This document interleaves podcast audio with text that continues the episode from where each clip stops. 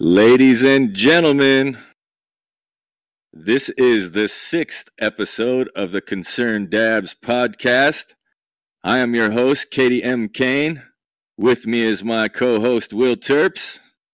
Yo, yo. So, tonight's episode is about lab testing. So, we have two guests. One is Paul Swift from Chem History and Swift Solutions Consulting. And we also have Anthony Smith from Evio Labs, uh, which I came to find out bought out MRX last year. Um, used to rock with MRX a lot when I was a medical grower in Oregon. So it's cool to hear they made some money. But uh, talking to that Paul guy too, it sounds like they have more labs in more than one country. So, um, Nice. yeah, or Nice. Ant- yeah, Anthony Smith. Um, what uh, how do you feel about lab testing in Oregon, Will? I mean, you're you're a salesperson and everything, so Yeah. Um, I mean, I th- I feel like it's um pretty advanced for the most part, you know, in terms of just like what's required to get products on the shelves. mhm. Um, you know, um, the fact that Oregon requires you to test for, you know, hundreds of different pesticides, um, you know, as well as, uh, uh, you know, potency, obviously. Uh, and one thing that could be improved, I'm, I'm pretty sure that they don't test, um, there's not too high, um, too high of limits for, for like mold counts. I think they, I mean, I think they have like high limits for colony forming units with like mold counts Ah, because a lot of the outdoor. But yeah, um, in general, just the um, you know mainly with the the extensive pesticide testing. You know that's like I've said before. That's more than um, you know our food gets tested for. You know that's more pesticides our food than our food gets tested for. So I agree. That's crazy. any when I'd be behind the counter, that's what I would tell folks too. Is like this is still safer than whatever you buy at the grocery store.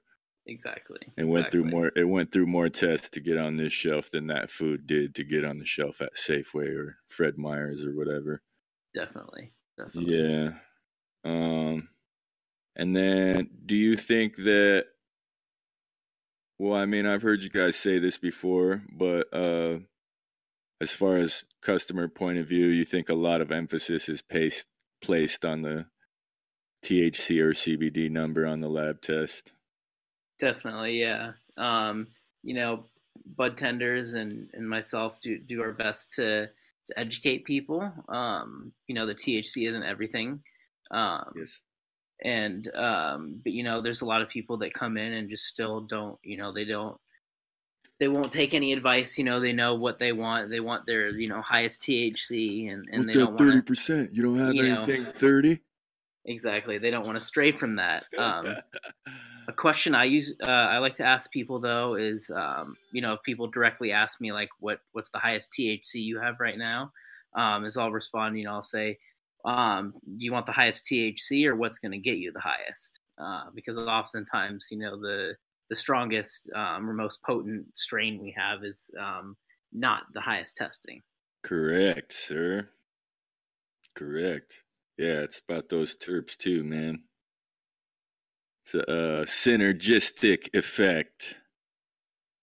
Yeah, Absolutely, absolutely. yeah. It's everything in combination together is gonna. Yep, that That's- entourage effect with the terpenes. Yep. Yeah, that's like, dude. When I smoke distillate carts, I just, yeah, I feel kind of high, but it just doesn't Yeah. feel the same, man. Like there's a Mhm. whole bunch of stuff missing, you know. Yeah, it's very monotone for sure. Yeah. Like, yeah, I don't really groove on that too much. Um, Um, we should have our first guest calling in on the 800 number here within a couple of minutes. Um, one thing I wanted to share about lab testing too is I live down here in Phoenix, Arizona right now, and there, I think potency is required, and that's it. And there's no residual pesticide test whatsoever to get on the shelf Yikes. and it's still a medical state you know it's medical cannabis at a medical dispensary yeah. that didn't go through a residual pesticide test so it just gives me cause for concern, you know? Like I'm, I'm I don't know, man. Like I especially the oil too, you know? Yeah. Like oh yeah. No, I mean, yeah, if you're going to call it, you know, if it's going to be a medical program, you know, truly make it about the medicinal aspect of it, you know, have have some sort of standard for um, you know, like products that get to shelves and that patient patients will, you know, eventually be ingesting or smoking. No doubt. Um, so we should have Anthony, or uh, excuse me, Paul Smith. Has he called in yet over there, Mitchell? On the Grasshopper app? Looks like Mitchell's doing something over there. Okay, he says he's calling right now. So, um, I don't know much about any other states other than uh, when Washington first went rec, they didn't check for that many pesticides, mm-hmm. and then and then they got more stringent a year or two later. So, I mean, I guess that's a good thing, but I don't know much about Cali's regulations or anywhere else in the Midwest or East Coast that's just uh just now starting to turn over. Totally. Is there out there where you're at, Will? Is there residual pesticide test on what's on the shelf, or is it just potency too? There is, I believe. I'm not too keen on the the testing laws out here, but I believe there is, um, uh, you know, pesticide testing. I don't think it's anywhere close to as stringent as Oregon's, obviously, and yeah, I, I don't think it's um, super. You know, I don't think there's a long list of uh, pesticides that they test for. Let's put it that way. Oh, okay. All right. Um, and then like selection, you said is still pretty slim. Yeah, it's getting better. Um, I was checking um, the menu of a local spot the other day, and they actually had 20 strains available. So um, that's a you know that's a pretty good amount. Um, that's definitely a step up from what I've se- what I'd seen before. Um, but yeah, still the the spot that I like to go to most um, still just has like six or seven strains at a time. Um, but it's some pretty good ones. Uh, I just got some train wreck the other day, which is actually pretty bomb. Nice, dude. Nice. Super cool. All right, so uh, we had a technical difficulty patching him into the call. We're going to attempt this one more time, ladies and gentlemen. Um, so what else? What like what kind of questions are you gonna ask tonight, Will? Um, you know, I have a few questions in mind. Um, just about I don't know, um, volume of product and and batch testing in particular. Um, with Oregon can get tricky. Um, yeah. because I, I don't think they have um, you know, ways to make it um you know uh, make sense for like the the growers and the the edible makers and the you know the concentrate makers that you know get their um, all their stuff tested by them because uh, you know I think they have to pay you know multiple batch test uh, like for multiple batch tests um, rather than you know being able to pay just like one set price for you know instead of having to break it up. Um, yeah. But kind of want to know more about that. Okay, so still technical difficulties. Uh, we're gonna try and call him. Apologize for the inconvenience, ladies and gentlemen. We really want to uh, ask these guys some questions because I don't really know much about it. Will I've never worked in one of those places. I've just sent in samples as a grower and a dispensary manager. So I uh, yep. Okay. Hello. Can you hear us, Paul? So, can you state your uh your name, the state you're in, and the company you work for? Chem History uh, Laboratories located, and that's the company that I work for. Nice, nice. Chem History. I always thought their name was dope, just because it's like chemistry. you know what I mean? And it's like, nah, exactly. let's, let's separate it, and it's it's like a history of what happened. Yeah, Alex. The, Alex, the owner for that, came up with that, and they've been around for about almost five years now. That's dope, man. That's dope. And so you also have a consulting company, correct? Yes, absolutely. Swiss Solutions.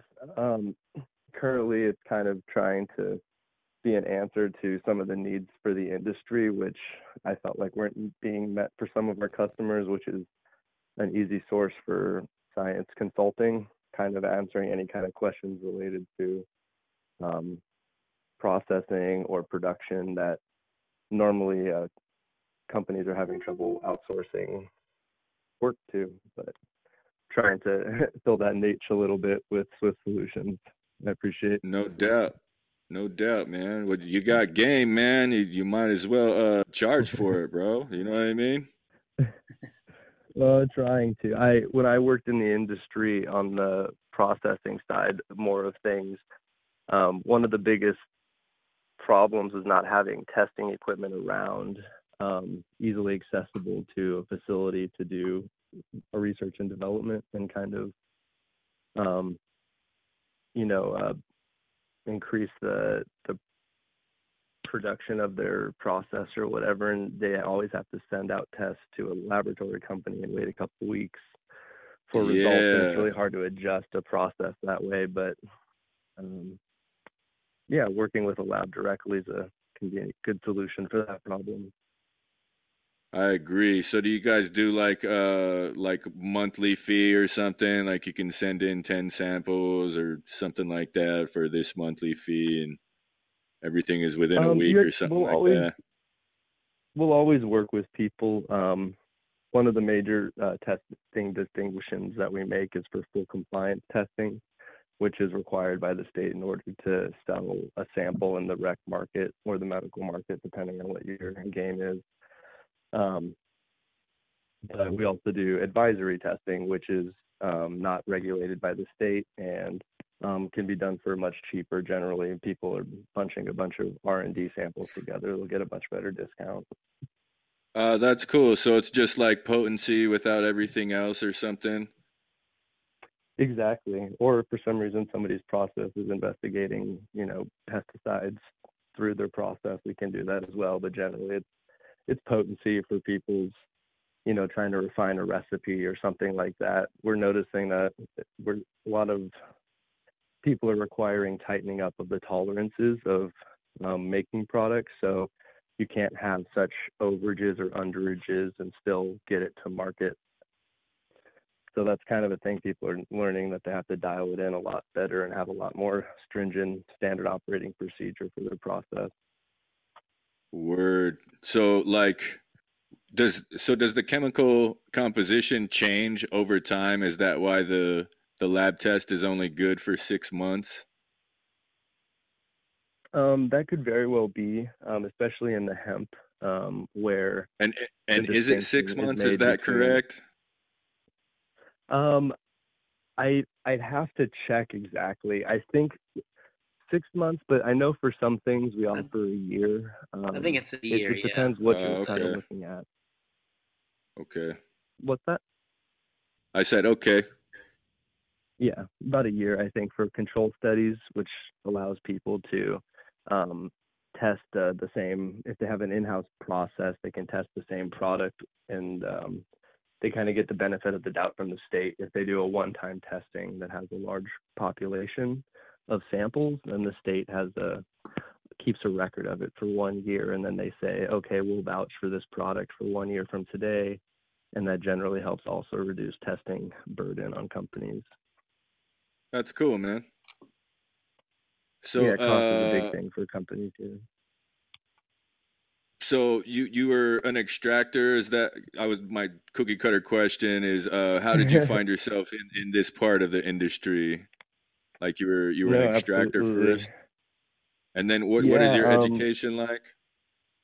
You're a chemist. Yeah, my uh, schooling background's in chemical engineering, and I was actually in pursuit of the more traditional professional track at the time when uh, I had an internship in Colorado when the medical cannabis was kind of just getting off the ground, and um, I took an interest in making concentrates, um, which weren't really around very much back then.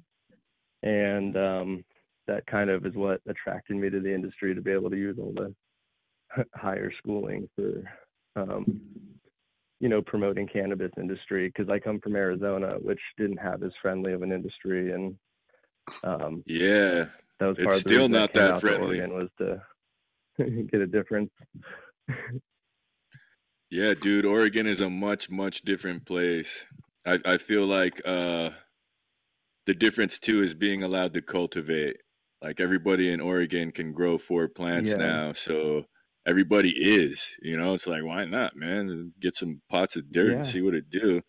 But it's you can't do that down here in Arizona. Not even with a medical card. You have to live 25 miles from a dispensary to even attempt Oh, cultivation right. or or own a dispensary and have a production facility next to your retail. So it just re- really large it- barriers to entry for anybody who wants to grow their own, and that's that's what I uh, I feel like that's the difference in what's on the shelf too. You know what I mean? If if more patients were able to grow their own grow their own, the they would know what they're looking at and demand better. You know?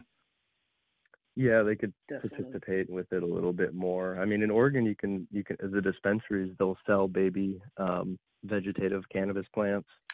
You know, to Yeah, make the whole dude. growing process easier for people. They really do try to Yeah. promote access. Yeah, clones are Um, for real. That's big business, man. West shout out to West no, Coast Clinics.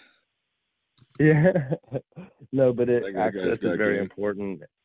And when you don't give people access to the necessary medicine, it's you know they end up having to pay a lot more for things that aren't helping them, and look for Yeah. alternative solutions. And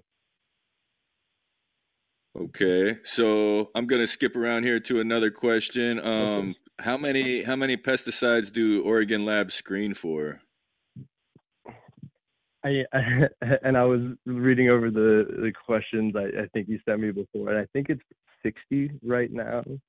Um, Okay, I know that uh, the state allows you to test for more pesticides, and like uh, our lab, for example, brought an additional 15 pesticides that we have the capability to test for. Um, but right now, it's about 60 pesticides.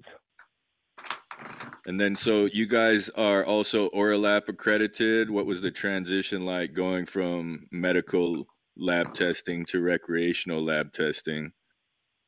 Like I know a Um, lot of a lot of labs had a difficult time. Yeah, Yeah, it sounded like say, a, I've a tough one, the- man. the trying times with the the test the, the switch from medical to rec and basically um, getting ORLAP accredited is a long process.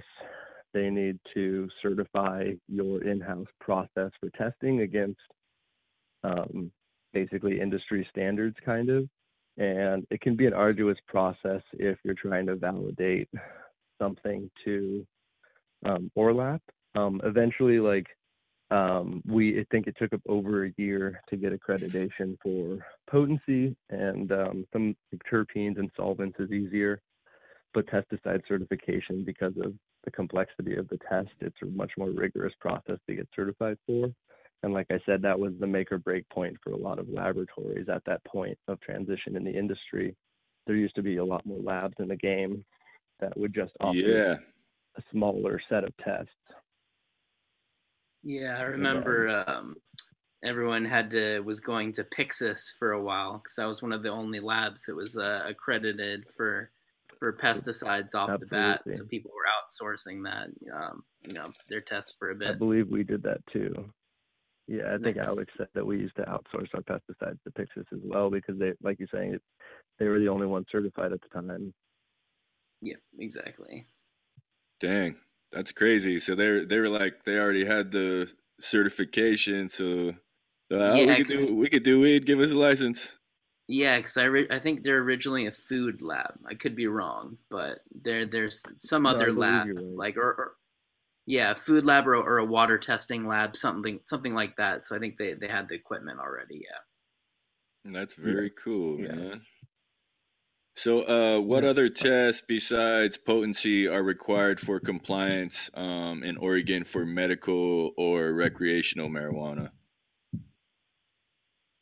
Uh, so is it like mold? Is it like e, e, e. coli or something like that? You know, actually, the the microbials aren't even required by the state right now. Um, we we offer them for people who want them, but I don't believe they're a requirement. What they do is they measure the water activity, which is related to moisture content but slightly different, and they use that as um, a test to determine whether or not they believe that it's at risk for mold or those nature, those biologicals. So what is that? Just like the the moisture test, the moisture content in the sample, like they just judge it off of that or something? There's actually there's a slightly different instrument that they have to measure um, uh, uh, excuse me, water content. Um, not water content. Um, moisture it's content. Not the moisture content. It's slightly different. Sorry, I'm, blanking right now. Um, water activity. I apologize. So water activity. There's a special instrument that you can buy to measure water activity. Um, and without going into too much detail, let's just say it, it suffices. It's similar to water content, but it's what they use in the food industry and stuff too. Um, kind of as a measure. There's a cutoff. I think it's 0.6 that they use to kind of um, predict whether or not uh, microbial growth is possible. Word, yeah, because I've, I mean, not, I haven't. Well, I guess sometimes that would happen in the store, but it'd have to be sitting there for a while. But I remember being in high school, and one of the homies scored like a quarter pound of weed, and it was some brown weed, but it had all this white shit growing on it, and I was like, dude, what is that? And it was mold. And he'd say, "Man, it's just penicillin. It'll be all right. It's medicine." Like whatever. I was in high school, and my bro, spend ten bucks, man, whatever. But it's yeah. uh, that that was probably sitting for a while and was probably pretty moist and grew, grew a bunch of mold on it. So I'm sure that stuff would have failed, but. There's uh yeah certain instances where people because I did intake at this place called Human Collective for a few months and some people would bring in weed that I'm like, dude, this is mold. Like, now I'm like, look, that that brown gray piece right there, that's what that is. And they're like, no way. It was weird, yeah, dude. You really should do a full mold test if you want to kind of determine, like I said, the water activities.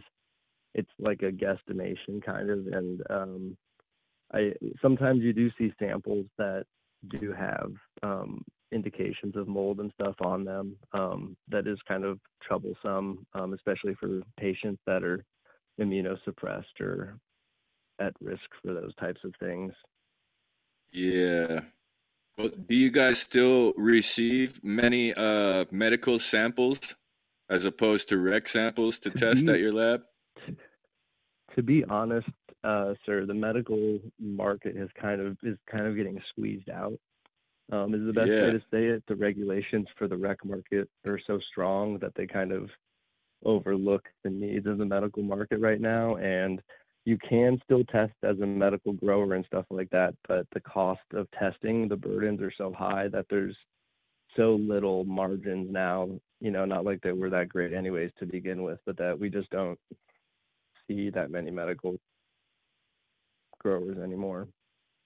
Bummer, man. Yeah, I that's that's what happened to me, dude. Once they said you got to get the Metrc license if you have more than 12 plants, I was like, damn, yeah, man. That's exactly what happened. They have to be Metrc but, compliant now, which yeah, but and I don't know if this changed, but they also stipulated at that time that you could only sell 20 pounds to the store in a year from your harvest. So I'm like, what?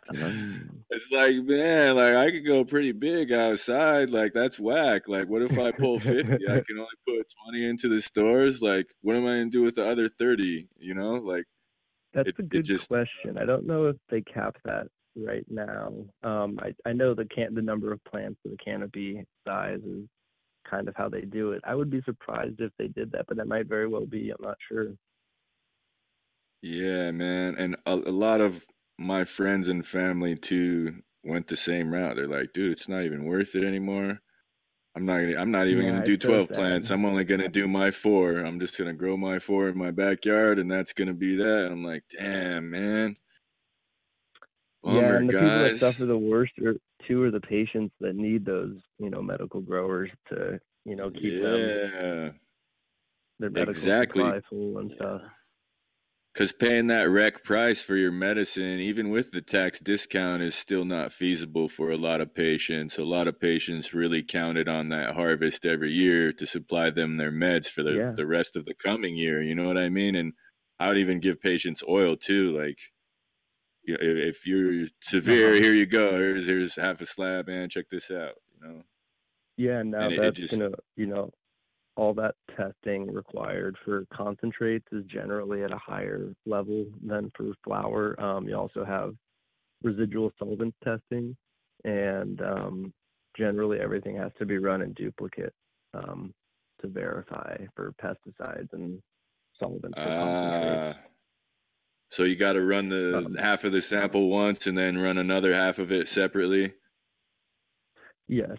Yeah, we do. Um, there's there's also the aspect of homogeneity in a product there too. Um, sometimes people make products that, you know, is 80% THC in one place and 60% in another because of it just not being um, mixed up Yeah, well, and that can also cause testing problems. Like the the the actual cupcake was 60 and then the frosting was like 35 or something they, they were mixed Well- and didn't have the that's that's a whole other part of the testing, testing for edibles and stuff. Um, there there's a lot of science that goes into the preparing of the sample um, for the instruments that do the testing. Um, when you test something like a, a sugary product, a food, um, it can cause problems with the instruments. So you always have to to spend more time. And unfortunately, it's something that we it's a problem that we struggle with too in other labs. And I know that just as a comment on the industry, um, until labs kind of increase their sophistication, a lot of the edible and topical um, producers sometimes suffer a little bit because laboratories have trouble actually measuring what's in their products accurately. Yeah, man, that uh I like the chromatography test. I've read a bunch of articles that say that's not as accurate as uh the liquid the liquid test. Liquid chromatography. Yeah. we it's- use the HPLCs, the high pressure liquid chromatography. Um, they used to use gas chromatography for potency, um, but Mhm. yeah, there were some there were some aspects to the accuracy of the testing. Um, with HPLC, you can more accurately measure the acidic cannabinoids, um, which was more difficult to do in gas chromatography.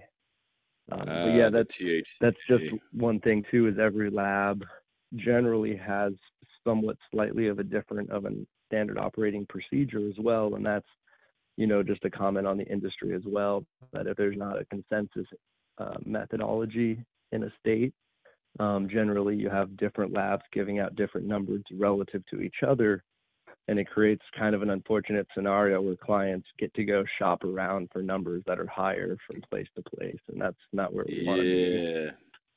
Yeah, objectivity is the goal for me cuz like I, I used to rock with MRX all the time, like as a medical grower, Uh-huh. and no matter what store I was working at, and people like, oh, I heard you can. pay." I'm like, dude, I've got tests back from them that were 14 percent, and I've got tests back that were 26 percent. You know, and it's to me, it seemed pretty objective, but I, I don't know. I I can't vouch for what unfortunately anybody else you know experienced.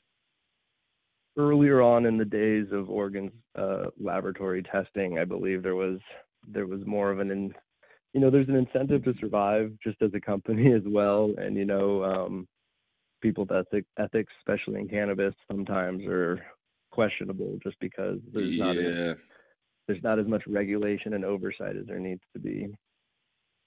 yeah, Um, but like I said, it might not be malicious too. Sometimes just one lab does their extraction and process method one way, another lab does it different, and you know sometimes that can create a difference between one lab measuring cannabis at you know 18% and another one measuring it at 25% per se. And it could be the same cannabis, and it might not be their fault. They might just um, there's a lot of things on our end as a lab too that can cause variation in the results that we give our clients.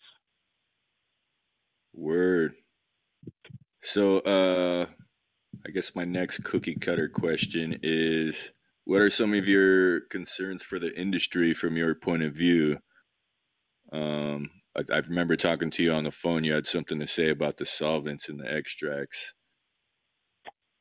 Yeah. Um, so solvents are we see a lot of solvents and extracts across the industry, um, like and it's really up to the purged. state to decide.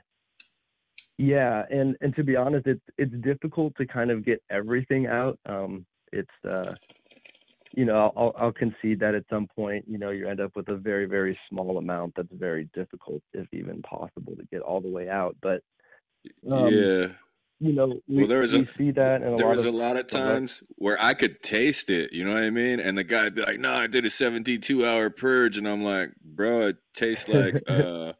what you know, it tastes like butane, bro, like barbecue fluid. So uh, not all of it yeah, came out, dude. You know, the state doesn't regulate some of the chemicals like ethanol, or um, so there can be a lot of that sometimes in people's products. And even if there's a lot of it, um, it's not our mandate to really regulate that. So we just let it go. But I think the the the biggest problem, if I had to put one facing the industry is right now with the CBD hemp boom that's taking place.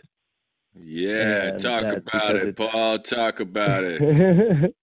it's so popularized, and there's so much money to be made in fake products that that's the biggest thing that people are going to be fighting against is is that product that you buy. Does can you trust the label claim? Um, because it's not regulated. So generally, you know, if you buy an edible that says 100 milligrams, it doesn't matter if it has 10 milligrams in it. It, it can still be sold with a label that says 100 milligrams because there's no enforcing body to oversee that. And it doesn't help anybody. You know, pesticides are getting through into products. And um, it's kind of the Wild West again. Hopefully the regulation puts it back into its place. But I feel like the people that are suffer, the people that'll, you know, is going to deter people from wanting to depend on cannabis in the future necessarily if they if they can't believe what they're buying. And CBD, I feel, is like the biggest risk for people, especially in Arizona too, where you know you guys are further yeah. away from a lot of the hemp grows and stuff. So yeah, man. You know, how do you, you guys reliably source good hemp products and stuff? And um, yeah, man, going to that's over overseas outsourcing or sourcing for stuff too. Is, you know, we're we're doing we're we're doing requiring more uh, heavy metal testing. That's another type of testing that's kind of popping into the radar. Um, that's cool. And that's to look for, especially in hemp, um, to, to look for like lead and arsenic and mercury, cadmium. Um, so those are just another way that you know there's it's something that we we haven't looked at too much as an industry, so we can't really comment on how safe we're being with people. No doubt. But no we're starting doubt. to do that more and more now. So, what what sort of number would you put on uh, the amount of solvents that are in extra extracts that make it to the shelf? Like, can you ballpark a figure for us or something? Uh, you know, it, it's going to depend on the process of extraction. Uh, obviously, butane is one of the most popular. Um, I would say that you know of butane products. I mean, I, I think for Oregon, the measured amount is five uh, 5,000 parts per billion um, of butane are allowed in a product. And so, you know, without commenting on whether that's too high or too low, just for people, um, you know, we'll see anywhere from, you know, a hundred to a thousand or two thousand, um, probably about 30% of the time. That's and that's you know just real ballparkish, but you know, um, so within 20, below 20 or 30 percent of the allotted limit, but that's that's pretty common. Um, Word. Say. Yeah, well, like that. I mean, as a medical grower too, I think it was ten thousand colony forming units for mold, oh. is what the the test was. So it's like yeah. you could still have mold on your weed when you submit, as long as it wasn't a yeah. lot, you know, and you could still pass it and it, it could meld it could mold on the shelf later. I remember one of my homies made yeah. some bubble hash and when he gave it to me, I was like, dope. And then a couple months later, I pulled it out and it was moldy. I was like, man. Yeah, the store, and sometimes too, you know, somebody will take weed that was dried right, and it'll get wet um, in storage or on its way to storage, and that can to cause it too. Um, some people don't realize if you take like weed from a hot environment to a cold environment, things like that too can cause water to condense out. And anytime you get enough water somewhere, it's just going to happen. There's nothing you can do about it. No doubt. Okay, Paul. So we have a question from one of our YouTube viewers. Um, yeah. So if the business was to fail their lab test, like, do they have a chance to get it together before the next test, or do they have like, can they give you another sample and then are they allowed so many fails before they get shut down, or like how does how does that process work out? Do you guys get very many fails? Um, you know, people the people that have made it this far in the industry, um, you know, they've gotten a lot better at reducing the number of fails that they that they receive. I would say so. It depends on the type of test. Let me just say that first. Um, they do allow some tests to be uh, redone. Um, certain solvents can be remediated. Others or others cannot be. Pesticides. I think um, butoxide is the most common pesticide we see on stuff, and if you fail for that, that, the state Avid? will actually give you the ability to remediate it. You know, Avid is one that we see infrequently, thankfully, but that's one of the ones that has a, a systemic pesticide, I believe, and those ones, if you fail for that, you cannot remediate. So, um, yeah. um, so some tests you're done if you fail. Other tests you can kind of correct. Um, concentrates they can go back and if they have too much butane they can again remediate, but they can take it back and put it through another turn it to distillate or something. Sample. Yeah.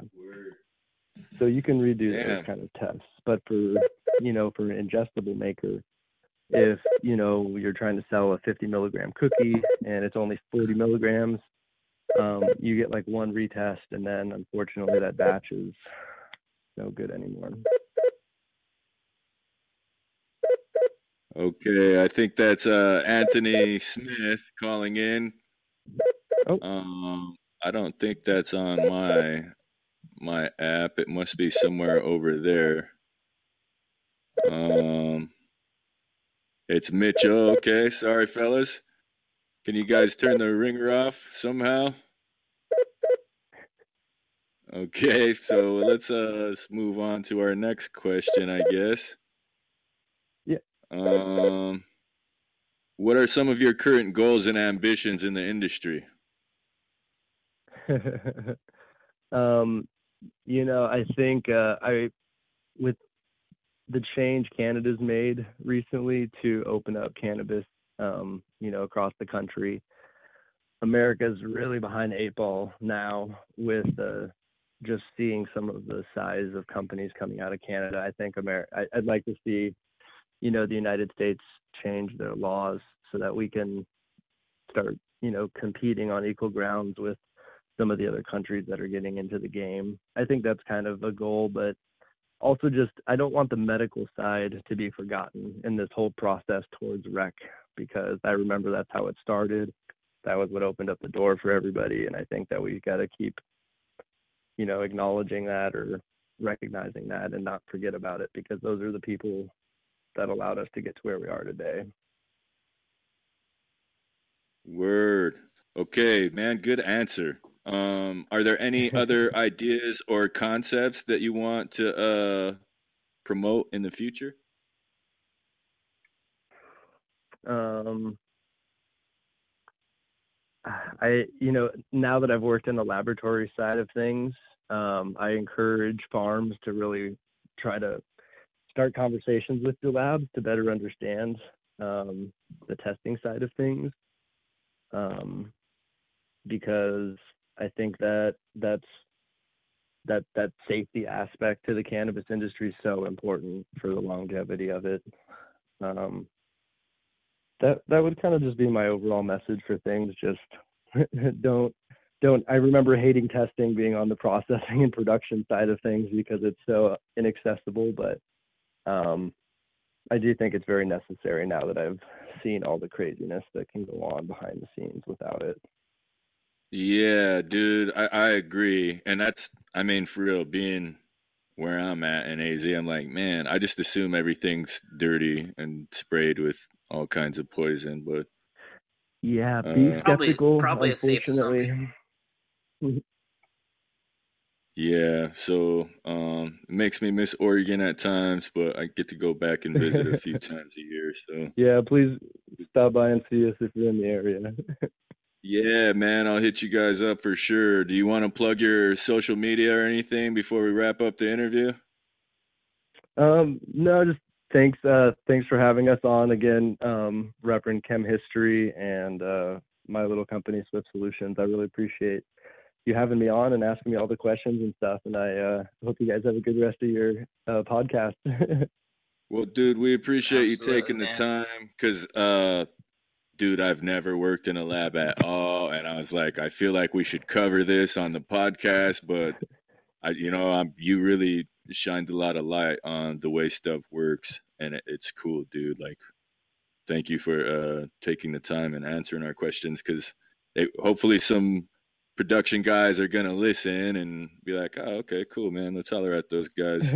I didn't know they did that. You know, hopefully it's a it's promotion for both sides. I hope you know. So yeah, no, real, thank real you positive. for taking an interest in it. And then, uh, if we have anything else lab related in the future, we will definitely hit you up and try to do a follow up interview, man. Maybe it'll be uh maybe you'll ball out on your consulting company in the next year and we'll have a bunch of cool questions to ask you about that. no, I'd love to. I'd, I'd, really like to be on anytime. Uh, a, a, to inform, most importantly, but B, to kind of, you know, there's a lot of exciting things happening in the industry that don't get the spotlight necessarily, but it'd be fun to talk about. But no doubt. Thank you very no much doubt. again for your time. Yeah, thank you, Paul Swift. Thanks, we man. appreciate you coming on. Hope you have a good rest of your night, man. Yeah, thank you, Paul. You appreciate have it. A good one. All right, Thank later. All right. What did you think, Will? Yeah, that was awesome. A lot of great information. Yeah, dude, because it, it is like all I know is submitting the sample and that's yeah i don't i don't know much so that was that was really great to to hear him talk about that. I was just listening basically you know because I, I mean you know I, I know on the the my side or at least the dispensary side like what you know what we need to include in the labels of you know yeah. what what we, what we sell but beyond that i don't really know any of the science behind it you know or anything other than that so. Me neither. Like uh one story is when i was working up in seattle for my uncle. He had a booth at the Northwest Cannabis Market. Uh, 360 Analytical. They were down in Olympia. They were a lab in Washington. Yep. They would come them. through. They would come through. Okay, hey Anthony Smith, I'm going to finish my story and then we're going to start your interview. Okay. Okay, and and so 360 Analytical would come through, and there's like 40 vendors in there, and they would slide through and be like, "Hey, you guys want to test?" And I'd be like, I've, I don't have the bucks, you know what I mean? And they're like, oh, we'll do it for free. I'm like, why are you guys doing them for free? And I guess they're they were using the gas chromatography machine, mm-hmm. and they had it calibrated for I guess 30 samples. And so it's like if you didn't put 30 in there, it wouldn't work properly. And so they would just try to fill it up with whatever, and they would bring you the card and then the sheet the sheet printed out with the results. So I was like, man, shoot, here, try this OG Kush. So yeah, yeah. 360 Analytical uh, used to test for us uh, for the Leaf, like when we had products that we would review. Uh, and they used to do it for free. We just uh, had to, you know, shouted them out, uh, you know, gave them a little credit on the um, on the bottom of the page. So, tight, tight. Yeah, they're cool. Okay, so ladies and gentlemen, we have second guest here on Concerned Dads podcast this evening. We have Anthony Smith from is it EVO Labs? Is it EVO or EVIO? EVO? Evio, Evio Labs. Awesome, awesome. So, how are you doing tonight, sir? It's like the bigger cities. It's uh, you know, like the first big city on I-5 as you come into uh, Oregon as you're heading north, and then okay. we also have a lab in Portland, Oregon. That's our uh, Oregon ops. Um, yeah. Also, California, Florida, Colorado, Massachusetts, and Alberta, uh, Canada. Dang, dude, that's awesome, man. Big things. Yeah, big fun things. project. Yeah. So, like, uh, would you say that it's easier to do your job in Canada than it is in this country for for your company at uh, least? Uh, in a, uh, I, I'm not sure if it's easier. I mean, the the pesticide list in particular is pretty technical. In Canada, it would be more as if um, it, it, it's as if in the United States, uh, like the way FDA requires uh, certain drugs and, and things to be tested, it would be more like that um, in Canada. They have a, uh, a, a pretty extensive pesticide list. Um, they use the same solvent, residual solvent, and, and microbiology testing uh, that you would see, you know, in like food and pharma. Um, so it's pretty nice. stringent. I, I, wouldn't say it's easy. Um, that's for sure. Okay, good answer, man. So how it's did easy you that you can your... mail samples around. Yeah, that's yeah, that's all. That's all I know about it, bro. Like that's all. You know, yeah, mail order. I've never worked at a lab before, so I'm really glad that both of you guys could come on and answer some questions because that's all I know is sending in the sample, either as a grower or a dispensary guy. So I uh, okay, I appreciate you, man. Uh, how did yeah, you cool. find yourself? How did you find yourself in the cannabis industry like in this part? Like did you go to school sure. for something else or did you have this in mind when you were getting your education? Um i had it in mind uh i guess as a young uh chemist. You know honestly uh we used to sneak into you guys were talking about a gc earlier we used to we used to inject cannabis samples into a GC um, in our organic lab in undergraduate chemistry, and uh, of course we didn't we didn't have access to any standards back then, but we could deduce um, like from because most weed would have this one high peak, so we could deduce that was THC, and some weed had uh, you know three peaks, and uh, like if it had a little bit bigger second peak, we figured out that was probably CBD and then this third peak we assumed was CBN. Um, but I didn't Dude, not that's go to school awesome, man. That's awesome. that's back in the like the early '90s. Very cool, Um, dude. Very cool. but I um, I went to school um, at Oregon State University for my graduate work um, and worked at the Linus Pauling Institute. And I've always been fascinated with uh, nutritional um, biochemistry um, and like human uh, physiology and performance. And so in graduate school, I worked a lot on uh, nutritional supplements um, and vitamins and sort of working on uh, biochemistry uh, of different things, vitamin C and lipoic acid and, and some other like food, um, like food chemistry. And I was super fascinated uh, by all that technology, and I um, I worked for um, a number of years after school, you know, uh, formulating and testing, and also doing research on nutraceuticals uh, and and um, commercial uh, dietary supplements, like for sports and athletes and things like that, and and even uh, like pharmaceutical grade preparations of herbal medicines.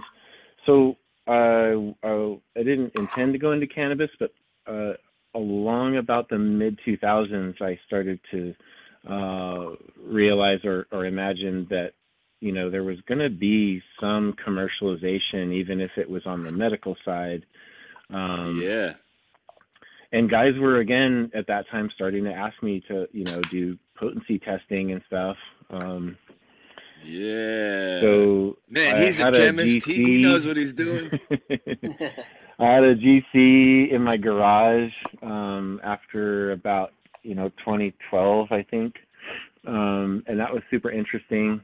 And then I was working at a at a company um, designing and building uh, medical diagnostic uh, devices, so things that to uh, these little instruments to test for uh, like parasites and bacteria and things like that. and um, it wasn't that exciting for me. Um, and I just saw commercial cannabis like emerging. Um, so I quit my other job in late 2013, um, and I opened a lab in Southern Oregon, and uh, back then it was called Kenevir Research.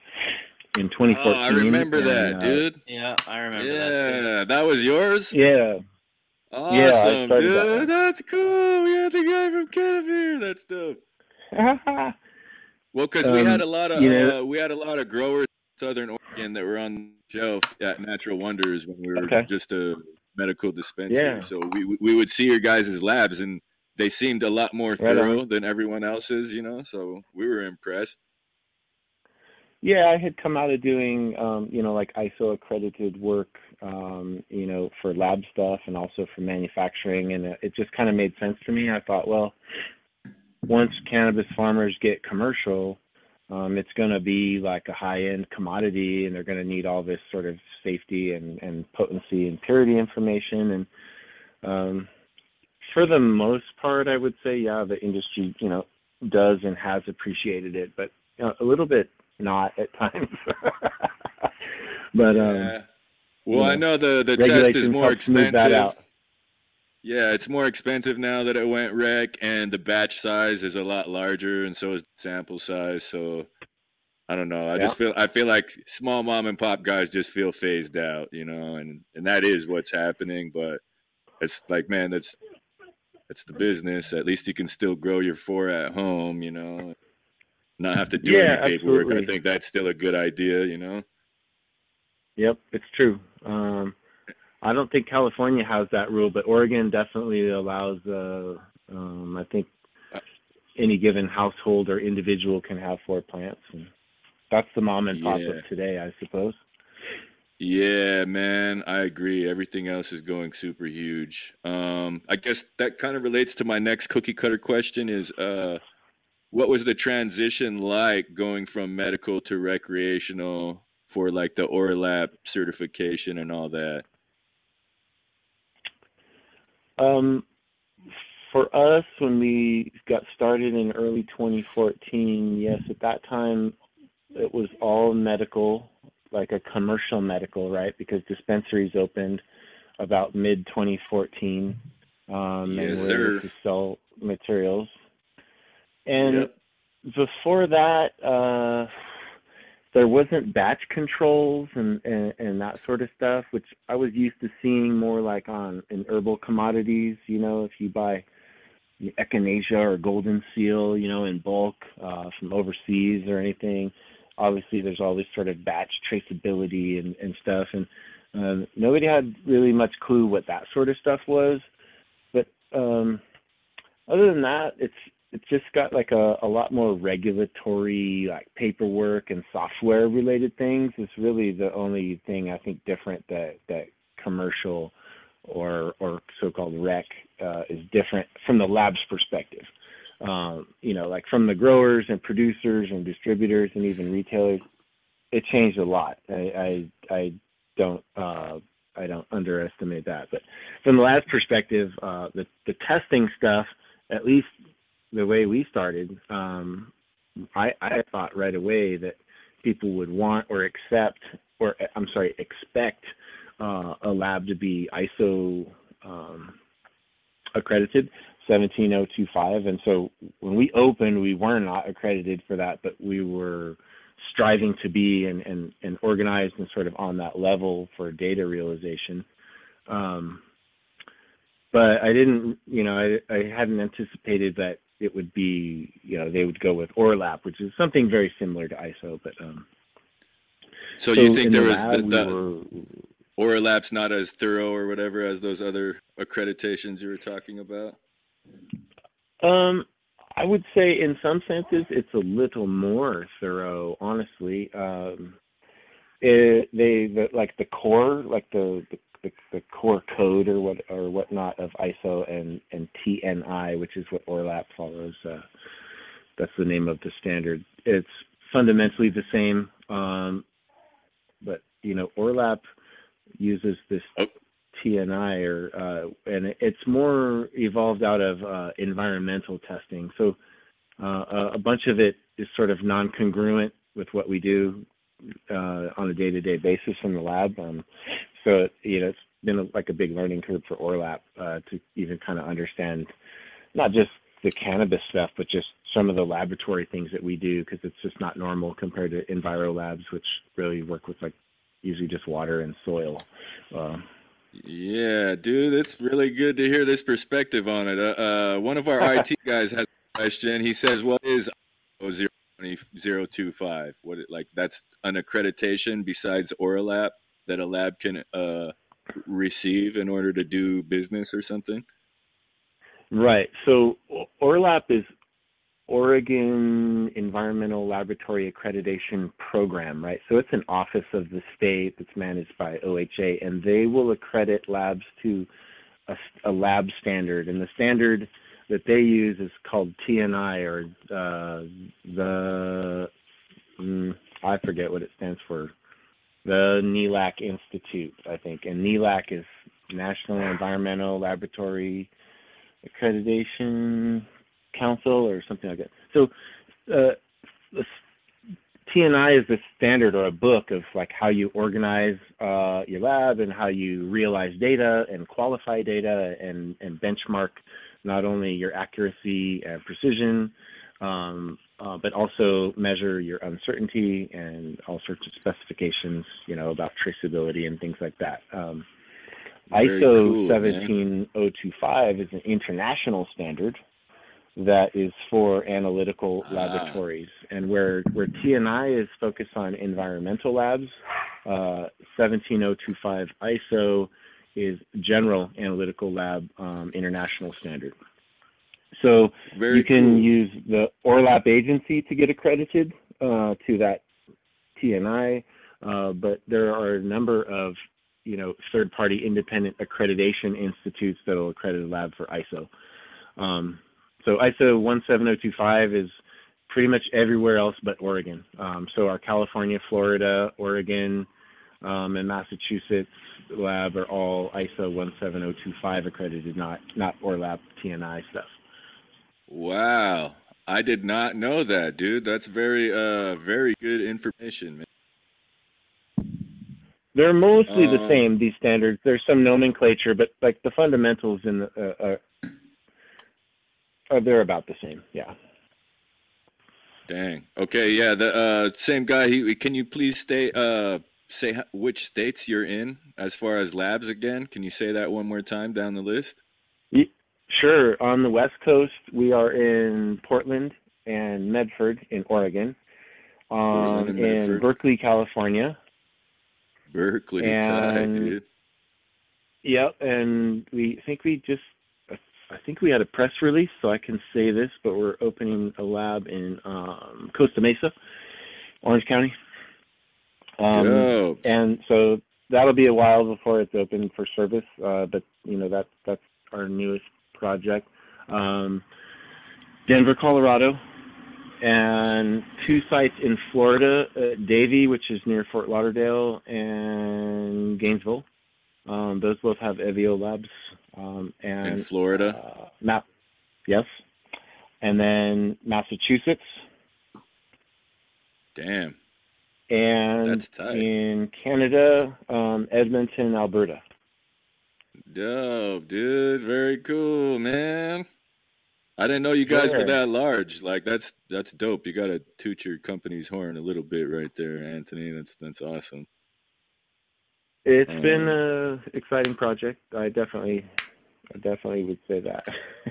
so, are are you guys Busy. gonna uh, are you gonna be publicly traded in the future or something like that? Because that sounds like a, we a are. company that's set up to win. What's what's the name of the the stock on that? It's EVIO. So we are on the OTC pink sheets. Uh, our stock is EVIO. Yep. Tight, dude. I'm gonna tell my grandpa too. I'm gonna be like, hey, listen to this podcast. Awesome. Grab, grab, a few of those right there, grandpa. He's he's about that life. All right, that's good to hear. Yeah. Okay. So, uh, how many pesticides do uh, Oregon labs check for for compliance on a rec test? Hmm. that's a good pop quiz. Uh, I think there are 59 like reportable compounds, but there are probably 61 or 62 that we test for on the mass spec because a couple of them get um, added together. Oh, okay, cool. Like it's the same compound in two different products or something like that. Yeah, exactly. And then um, in particular, like uh, pyrethrin is a, yeah. a, a quote as a natural product, and it's actually a composition of I think three different um, molecule types in there. Yeah. Ah, uh, yeah, I remember guys failing for that after labs went rec, and that was their complaint. Is like, man, it's made from a flower extract. It's not toxic, and my like, man, it fails. It fails. I, I, don't. That's not my job, dude. I just, you know, can't put it on. Yeah, totally. Yeah, other stuff is like that too. I mean, uh, there there are other pesticides on on pesticide lists that are sourced from natural sources. Uh, doesn't mean it's you know good to eat just because it's natural. yeah, no doubt. I agree, man. So, uh, what other tests besides potency and pesticides are required for compliance um, on, in on Oregon, test medical test? Sure. In Oregon, they also require uh, moisture content, which is just the percent uh, weight of the sample, which is water. That's required on flower, but not not any other products. Um, residual solvent analysis is required on most concentrates, like unless they've been uh, unless they're like pressed products or like kief um, or you know products like that that aren't extracted with uh, solvents. Um, yeah. You guys do? do you Oregon, guys do the are, water? There's the water test on on rosin or anything like that that doesn't use solvent? Like, do you guys still do the moisture test on those? No, because those are usually, um, yeah, there's no requirement um, by the state to get those done, uh, moisture content or water activity. Um, ah. Those are tough to test. Like you can tell if there's water in those, right? They're they're like foamy or or uh, off colored usually. Yeah, man, you see some white on a dark piece of hash. I'm like, what is that? It looks like mold. Oh yep. no, it's cool, man. It's cool. It doesn't look cool, bro. Man. It's water, ones, man. yeah. Um, yep. So okay. So my next uh, cookie cutter question: Do you guys still mm-hmm. receive mm-hmm. any medical samples to test from medical growers? Do you guys receive many of those anymore?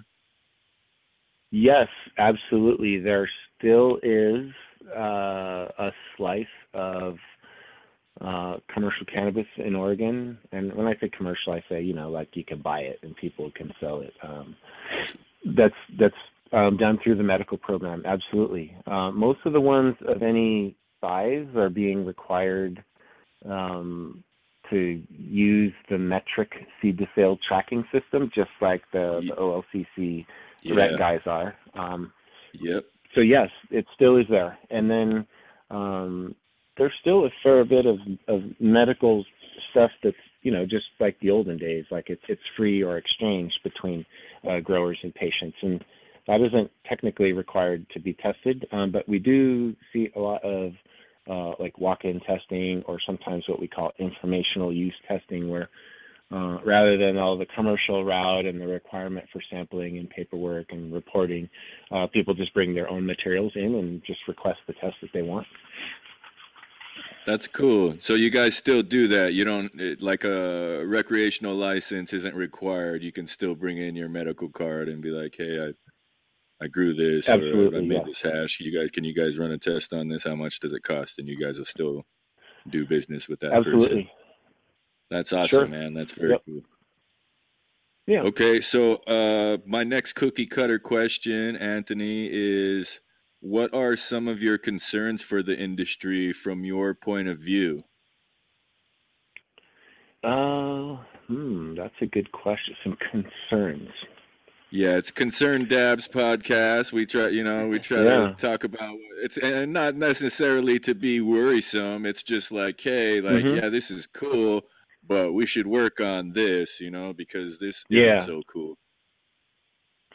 Well, one thing, you know, I mean, we just you can see it in this historical record as states go recreational and require not just lab testing, but like all of the regulatory stuff that's involved with it, like the tax tracking and the seed to sale and the analytical testing.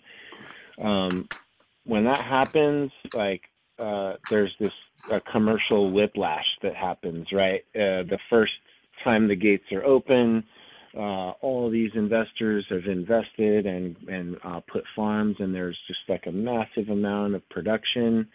Um, and then after about a year, and this happened in Washington, it happens in Oregon, it's starting to happen in California.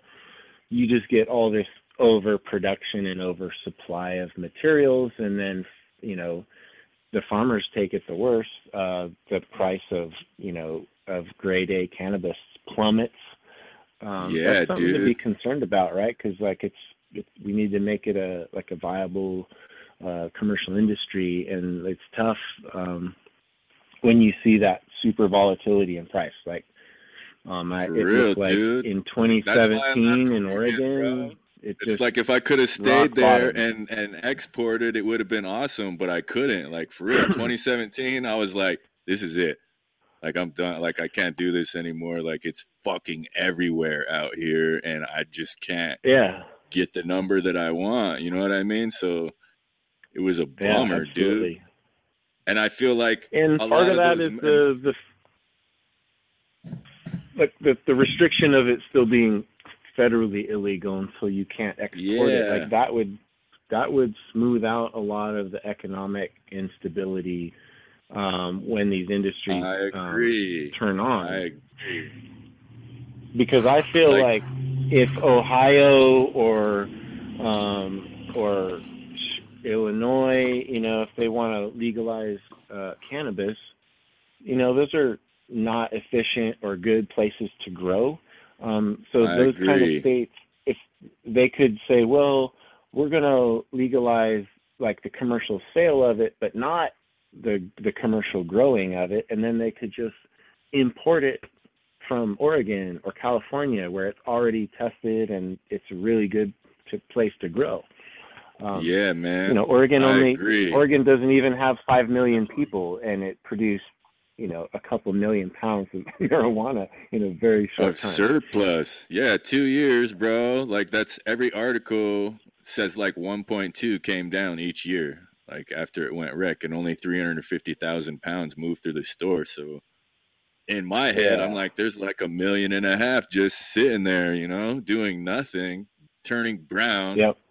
Like if those guys Yep. could ship it to another state, they wouldn't be stressed out and not being able to pay their bills and kicking themselves in the balls for putting all their money into it. Because the guys who have millions Yeah. of dollars are not stressing it because they they can suffer through this and not have it hurt them. But the mom and pops, like man, I.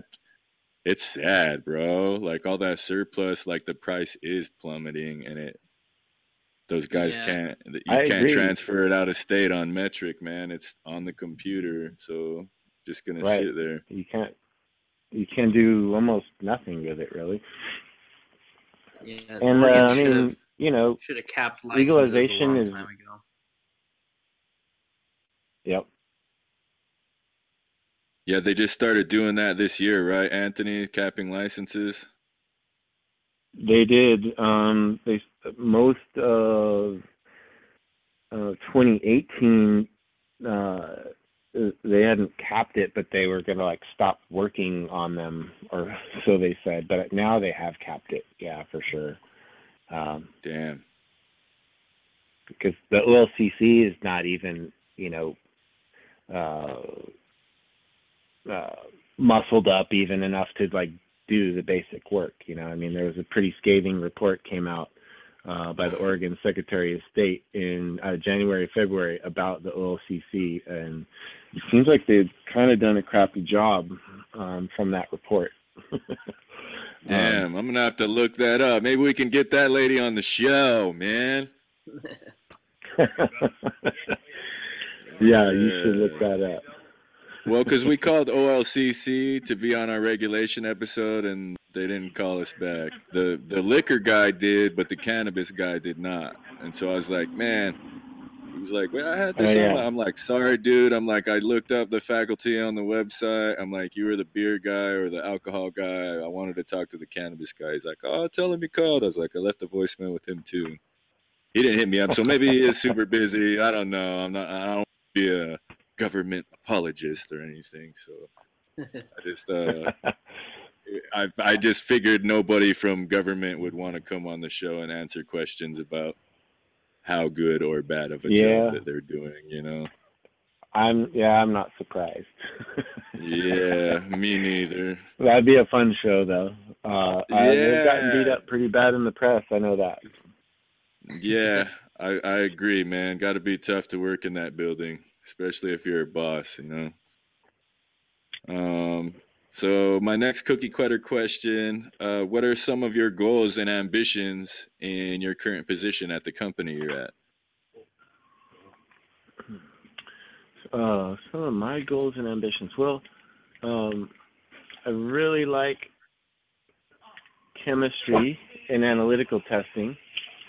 Where? And but what I'm super passionate about is, uh, you know, there's all kinds of interesting uh, biotechnology um, and manufacturing technology and even agricultural technology um, that's already uh, for cannabis, like all sorts of interesting, cool applications. So I'm excited about um, as the industry matures, um, you know, not only this mission of um, uh, about public safety and um, and quality control that the labs do, um, but also starting to add in um, biotechnology services.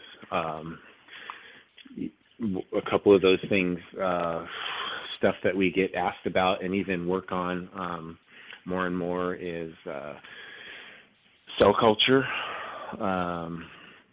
Which is kind of like a laboratory test tube automated way, if you will, for doing uh, clones. Um, oh yeah, I've read about uh, that. Yeah, uh, the use of PCR to do genetic sequencing uh, of strains, uh, which helps in sort of uh, farming and sort of the IP development aspect of breeding. Um, but also in sort of the like the commercial output um, uh, kind of realm. Uh, the use of uh, we're also using PCR for like uh, sex identif- rapid sex identification. Um, also uh, like microbiology suites of testing uh, for like large greenhouses or manufacturing spaces where you know they have they can't afford uh, to a loss of a couple clicks of efficiency. Um, so we'll do uh, biological swabs from all around uh, the the greenhouse and growing and media prep areas and, and help growers find um, where the know, problem points are. Bacterial. Yeah, exactly. Mm-hmm. Yeah, like man, um, it came from this bucket, dude. I told you to clean that out and dry it, man. You just cleaned it and left it sitting like on on its bottom, man. You're supposed to turn it upside down, and now we got mold. Exactly. Blame this yep. guy. Yep. Fire this man. All right. So uh that's that's cool, dude. Um it's it's cool that you have ideas and and like a place that you want to go besides where you're at. Um, the next cookie, cookie cutter yeah. question is what what sort of ideas and concepts would you like to promote for the future um, besides the biotechnology stuff that you talked about? Uh, you know the the concepts like that that I try to uh, preach about, I guess, if you will, is like um, um, because uh, cannabis industry in general is like this uh, amazing and diverse uh, culture all of its own. but because of prohibition, it's been, uh, you know, kind of marginalized, or you know, we have always felt like, you know, this other thing, right? And now um, it's commercial, and um, people sometimes, uh, well, people got to realize like in all aspects of it, like the basic business rules apply. You know, quality assurance, safety, um, you know, efficiency, and so uh, you know, there's a there's a way to kind of keep keep uh, ourselves, you know, unique. Um, but you know the you know the rise of like organized quality assurance uh, in farming and in manufacturing like it leads to better and cleaner products and it improves you know all aspects of people's experience whether it's recreational or commercial or medical. And so uh, you know this is uh, kind of the, the one that I like to like I guess you know chant about the most is like if you're gonna farm or if you're to extract or if you're to manufacture, you know, um, treat it like an art, but also treat it like an engineered science, right? Keep logs and track things and understand, yeah. um, it, you know, all of the materials um, that you input into it, because at some point, um, it's, you know, it's, you know, with, with art, you can spend millions of dollars to make a beautiful thing, and it, it's it's empirically beautiful. But in a commercial aspect, like it can't cost you a million dollars to make something that you're going to sell, you know, for a million and one dollars. Like that's not a business, right? So all across the board, um, you know, traceability, um, and tracking and understanding it makes better products and more efficient use of like all these all these resources. Awesome, man. Awesome. Is there any questions that you want to ask, Will? Um, yeah, this, this one's kind of, I guess, I should ask this earlier, but uh, how does the sampling work with uh, you guys? Do you guys uh, like drive out to growers and, and pick up samples at the farm, or do, do you uh, have them come to you? How does that how does that work? So in the Oregon context, and California is very very similar. Um, it's I won't say it's impossible, but it's very impractical uh, because of the Metrc seed to sale transport rules uh, for clients to bring their batches to the lab. I mean, it it it it, it can be done. Like sometimes we do it like with small batches and things, but for the most part, yeah, we drive out. So we've got a small fleet of cars um, and field technicians who are, you know, highly trained um, and they have a lot of paperwork and traceability that they have to maintain. Um, ORLAP does uh, follow up and audit on all of that stuff regularly. So, yeah, um, generally uh, with our laboratories, we've got field techs going out to farms, yeah, on request. Um, sometimes it's a regular schedule. And then uh, the materials are all there in organized batches, uh, maximum 15 pounds. Um, there's a specific set of rules uh, put out by ORLAP uh, that require us to, you know, based on the exact sample size, you know, the number of increments to be collected and how much total mass. I think it's 0.05% of the batch size uh, required to be collected. Nice. Yeah, and then uh, it's all uh, brought back to the lab, like with transfer manifests and uh, Metrc tags and whatnot. Very cool, man. Very cool. That's another weird thing, you know, like for labs, like we've been in our laboratories with our white coats, uh, with all these, uh, you know, beeping machines and tubes and electronics. Like we really like focused on that for our whole lives, and then uh, uh, like just a rule rolls over, and now um, we have to add this thing to our business, which is like uh, like a little mini FedEx, right? Like we have to have hire technicians uh, and buy cars um, and have them drive around and figure out mileage and costing on the business side. Um, yeah, it's it's pretty wild. Word. It's not something that yeah, they taught us like in chemistry is how to run a yeah like a, that's like, like a, a, logistics major yeah like Right. I, I deliver i deliver packages for amazon and i'm a 1099 employee so i have an app that tracks my mileage so i can write it off when i do my taxes and all that too so i can imagine like you guys yeah we're trained to do something totally different so that's something new to learn. You know what I mean? And hire people yeah, too. Because man, because hiring people that are solid too is difficult, dude. And it's with paperwork and stuff too. A lot of people are just not right. Yeah, you you have to hire super solid people that do that because not only are they driving the company car, but they're going out to you know actually be face to face with all of our key clients. Um, yeah.